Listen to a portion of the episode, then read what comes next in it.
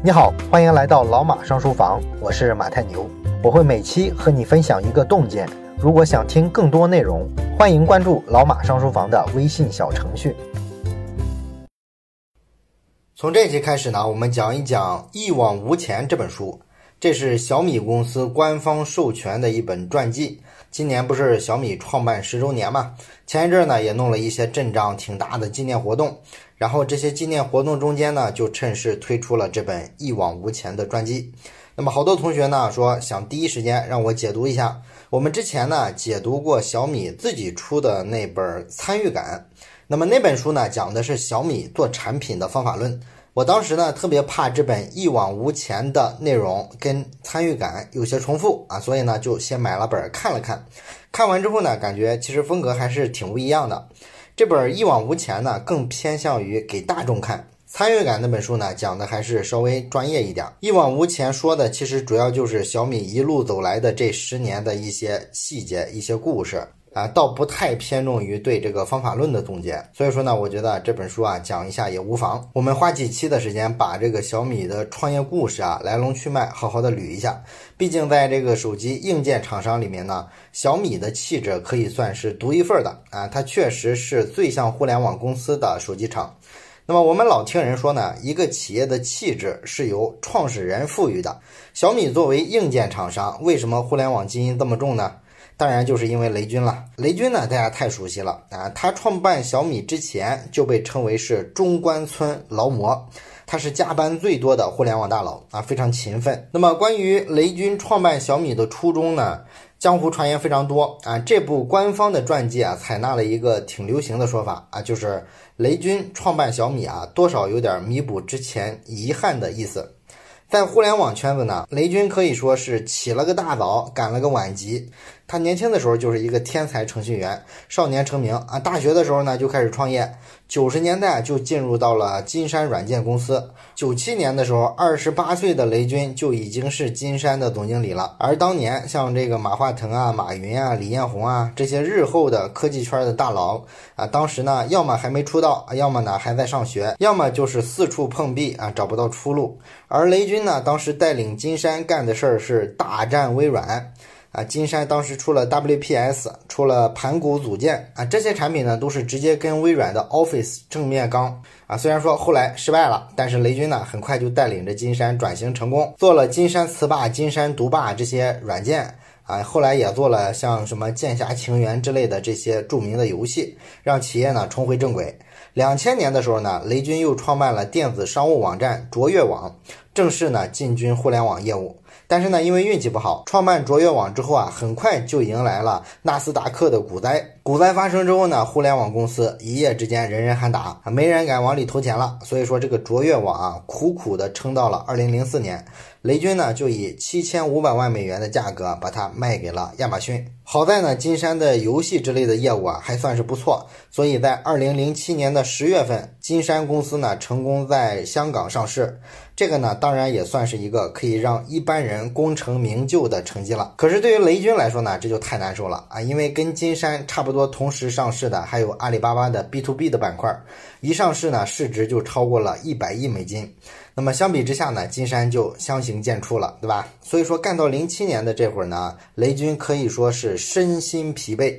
所以在金山上市之后，他就辞去了 CEO 的职务啊，转型干了两年多的投资人，看了很多创业项目。他的投资呢，主要是投三个方向啊：移动互联网、电商和社交网络。那么看项目的过程呢，其实也是在做思考的一个过程。啊，也是在整理自己过去的这些年的人生，连续的跟这个好机会失之交臂啊，让这个雷军呢就意识到啊，自己之前呢虽然很勤奋啊，但是呢没有顺势而为。要想做成一件特别大的事儿啊，你就要找准趋势，跟着趋势走，这样呢才能事半功倍。所以说呢，才有了那句后来非常著名的话，叫做“站在台风口上，猪也能飞起来”。啊，说的就是这个意思，也包括后来雷雷军做的这个基金叫顺为基金，是吧？也是取这个顺。顺势而为的意思。而到了二零零九年的时候，雷军觉得这个时机啊，基本就到了啊，风口马上要来了。因为他发现几个条件都成熟了，iPhone 呢引领的这个智能手机的潮流啊，在全球已经起来了。安卓的开源系统呢，也在这一年迅速的在全球被使用。啊，零九年的市场占有率一下提升了七倍。而雷军自己呢，又是一个手机发烧友，每天在包里啊都会装很多部手机，天天研究。当然了，他当时思考的还不只是手机，他思考的逻辑啊，其实是整个制造业啊。比如说，他发现呢，这个制造业里生产跟流通的效率啊，长期以来非常非常的低。就是说，这个产品啊，制造出来啊，成本足够低，但是到消费者手上呢，价格却很高。这是因为呢，有大量的中间环节的的损耗。所以说呢，他觉得这个商业领域啊，可能需要一场非常深刻的效率革命。于是，在二零一零年的年初，雷军呢，就向他的朋友晨星资本的董事总经理刘勤打了十二个小时的电话。那么这通电话呢，雷军就详细的把自己做手机的商业逻辑啊给勾画清楚了。他呢想做的是一款配置顶级的智能手机，然后系统跟应用软件呢都要把这个体验优化到极致，然后呢手机要按照成本价卖出去啊，这样呢就没人竞争得过自己。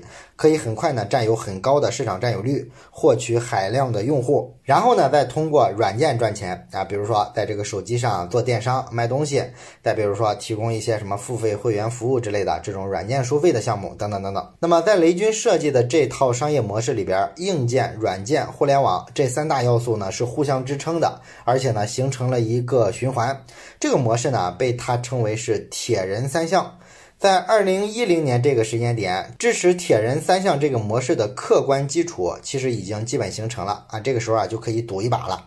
当然了，做手机对雷军来说啊风险还是挺高的，他毕竟是江湖上成名已久的大佬，四十几岁了啊，到了当当投资人给年轻人指点一下江山的年纪了。这个时候享享清福多好是吧？又不缺钱，你说这个年纪再亲自下场子去创业？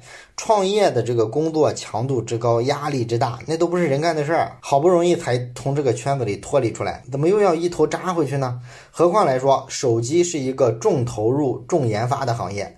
你得投入非常多的钱，一旦研发失败，就会满盘皆输。而且呢，你的竞争对手啊，都是苹果、三星、摩托罗拉这种庞然大物啊，人家什么资金实力，什么科研实力，是吧？所以呢，这个跟之前雷军做的那些轻资产的互联网创业是完全不可同日而语的。但是呢，就是在这样一个条件下，雷军仍然选择去创业做手机，其实是很让人尊敬的。因为我们绝大部分人处在他这个位置啊，肯定不会这么去做。那决定了去干。之后呢，就是去找人了啊。雷军首先找到的是林斌，林斌呢是谷歌工程院的副院长，也是谷歌中国的技术总监。主持开发了谷歌手机地图等等一些移动应用。那么林斌在谷歌工作期间呢，曾经去找 UC 浏览器啊搞一个推广上的合作，然后就认识了雷军。因为 UC 浏览器是雷军做天使投资人期间投资的一个项目，他还当过一阵儿这个 UC 浏览器的董事长。所以说呢，俩人一聊啊，就发现哎都是手机发烧友啊，一见如故。然后呢，在二零一零年的时候，谷歌退出了中国市场。那么林斌呢，就萌生了自己创业的想法。雷军知道之后呢，就找到了林斌，然后把硬件加软件加互联网的这个铁人三项的想法啊跟他说了。啊，林斌呢一下就 get 到了这个点在哪儿啊，所以呢就放弃了谷歌的这个光环和待遇，就上了雷军的船。然后呢，雷军在金山时候的老部下黎万强，当时刚刚从金山辞职，来向他的这个老领导雷军道别啊。雷军一看呢，哎，这不送了我一个合伙人吗？黎万强呢，在金山期间呢，是组建了金山的用户体验跟设计团队。那么这支团队呢，可以说是最早的中国互联网上做用户交互研究的团队。对雷军来说呢，黎万强是做手机操作系统里边用户界面设计跟交互的最佳的人选。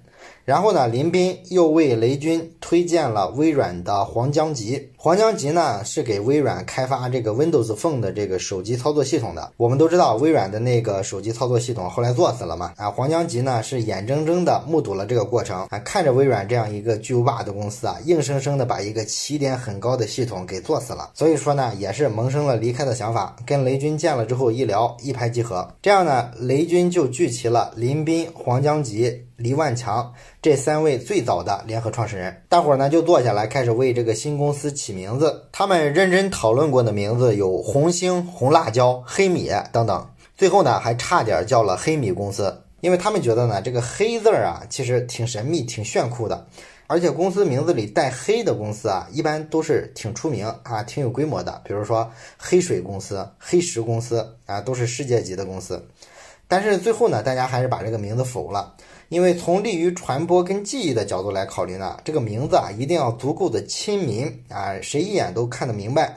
而且一定是要中文啊，不要一些奇怪的英文翻译。所以呢，有人就提议说，那就叫大米公司吧。然后雷军的朋友投资人刘琴说呢，这个互联网行业天生就回避大而全啊，咱们不是讲究这个定位精准、垂直分类吗？所以啊，就别叫大米了，叫小米吧。大家一听呢，觉得好啊，于是呢，这个小米公司啊就诞生了。当然了，后来呢，雷军进一步阐释了小米的这个含义啊。他说小米呢还有小米加步枪的意思啊，这是说呢要靠这个艰苦奋斗啊，搞革命的精神啊来创业。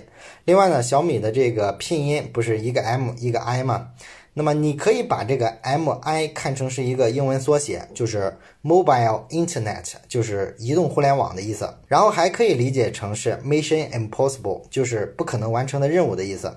这个呢听上去都很炫酷。那么在公司名称最终确定以后呢，雷军就向所有人宣告啊，说小米啊将是他工作的最后一家公司，这是他作为公司创始人的一个承诺。这意思呢就是自己要跟公司啊死磕到底，不离不弃。之后呢，几个创始人啊开始在自己的这个熟悉的范围内啊网络人才了啊。当时呢还没有办公场所哈，所以呢大部分的面试啊都是找个咖啡馆或者是茶楼进行的。早期的员工呢，大多数来自微软跟金山这两家公司，因为创始人对这两家公司是最熟悉的。小米的六号员工范典，七号员工刘新宇，都是林斌从微软挖过来的。当时这两个人啊，刚离开微软啊，去了阿里云任职，而且呢，他们是阿里云前三十号的员工啊，应该说啊，持续待下去也能获得很多的期权。然后这俩人呢，见过林斌，又跟雷军聊过两次之后，哎，就加入了小米，也是受这个商业模式的鼓舞。然后八号员工是王海洲啊，他是从金山挖过来的，之前呢是黎万强的下属。员工里边唯一一个女孩叫管莹志，当年呢只有二十五岁，研究生毕业之后呢，在一家国企上班。但是呢，他大三的时候啊，曾经去金山实习过，所以跟金山的团队呢就比较熟悉。小米团队呢达到十几个人的规模以后啊，行政跟人事的这个需求啊就自然而然的出现了，所以黎万强就想起了这个管营志，就把他叫来面试。面试的时候呢，他发现居然是雷军亲自跟他聊啊，在他看来这就特别不可思议，因为当初他在金山实习的时候啊，那是大公司啊，雷军是最大的领导啊。他知道雷军，但是从来在公司没见过他。而现在这家公司呢，居然可以啊，天天跟这个大佬谈笑风生啊，这个就太吸引人了。所以呢，他就辞职过来了。那么很快呢，小米就找了一个办公室啊。最初的这个小米的办公室啊，选在了中关村的银谷大厦八零七室，办公面积呢大概有四百多平。这个办公地点的选择呢，还是考虑了招聘的因素，因为这个地方位于谷歌、微软跟金山办公的中间地带，可以很方便的去挖他们的人过来面试。那么在很短的时间内呢，小米的天使轮的融资就完成了。刘勤所在的这个晨星资本呢，投资了五百万美元，然后创始团队呢，一共投资了五百多万美元，其中雷军投入了四百多万美元，林斌投入了七十五万美元。黄江吉跟黎万强呢投了剩余的钱啊，总共呢是一千万美元的融资额，估值呢是两千五百万美元。而且呢，雷军带头啊，让所有的创始人都不拿工资，只拿期权。同时呢，还鼓励啊员工有钱的话也可以把钱投进来当老板。那小米公司呢，在二零一零年的四月六号搬到了银谷大厦。这一天上午呢，黎万强的父亲用一个很大的电饭煲啊，熬了一锅小米粥啊，搬到办公室。所有的创始人、员工、投资人啊，一人一碗小米粥，然后合影留念。这就是咱们在网上经常看到的那个小米公司初创的场景。这就算正式开始了创业之路。那么关于后面的故事呢，我们下期啊接着聊。最后说一件事儿，咱们节目啊最近拉了一个微信群，如果你有什么话题想直接跟我或者是跟其他的听友朋友啊交流讨论的话，可以加一下这个群。加群的方法呢，就是先找到老马上书房的微信公众号，然后在底部菜单栏上有加群两个字，点击之后啊就会弹出二维码，扫码就可以进群了。